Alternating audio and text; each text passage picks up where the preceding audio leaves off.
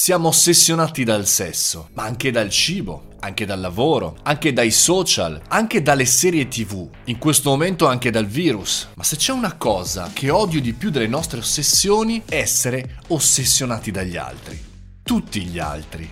I concorrenti, i nostri amici che fanno altre cose, quelli là fuori, i concorrenti cioè quelli che lavorano contro di noi, quelli che concorrono all'interno del nostro mercato siamo ossessionati da quello che fanno gli altri. Perché in questo periodo in cui abbiamo la maggior informazione della storia dell'essere umano, noi andiamo, anziché formarci, anziché capire, anziché diventare migliori, andiamo a sprecare il nostro tempo guardando quello che fanno i nostri concorrenti. Facciamo un esempio. Un imprenditore ha una sua azienda, i suoi collaboratori, i suoi prodotti e ha un suo progetto cosa dovrebbe fare secondo voi come prima cosa? Beh, immagino lavorare, parlare con i propri collaboratori, che ne so, studiare un piano di promozione? E invece no. La prima cosa che fa quando ha un momento a disposizione è andare a vedere cosa fanno gli altri.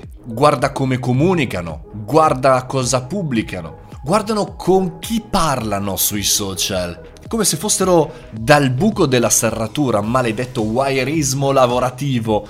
Insomma, siamo ipnotizzati, come con un pendolo, l'enigmista ci ossessiona e ci porta via, ci ossessiona dalla nostra voglia di capire cosa fanno gli altri grazie alle nostre insicurezze noi fuggiamo dai nostri progetti, dalle nostre aziende, dal nostro percorso. Siamo ossessionati dai competitor, ma non soltanto quelli che abbiamo di fianco, dall'altra parte della strada, di fianco a noi, siamo ossessionati anche da quelli esteri, anzi a maggior ragione perché loro, secondo il nostro punto di vista, sanno fare un sacco di cose in più. Eh certo, loro vivono in Inghilterra, negli Stati Uniti, in Cina, in Asia, ovunque siano, ma non in Italia. Quel momento chiaramente è l'inizio della fine del nostro prodotto, del nostro servizio, perché chiaramente andiamo a copiare, a metterci in mostra insieme agli altri. E invece quello che dovremmo fare è spegnere il computer, fermare tutto, prendere un foglio, una penna, una lavagna e cominciare a disegnare a mente libera, senza notifiche,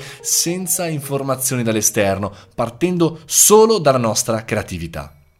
Ed ora fallo anche tu non copiare quello che vedi in giro. Fermati, respira, disegna il tuo schema, il tuo progetto, la tua mappa mentale.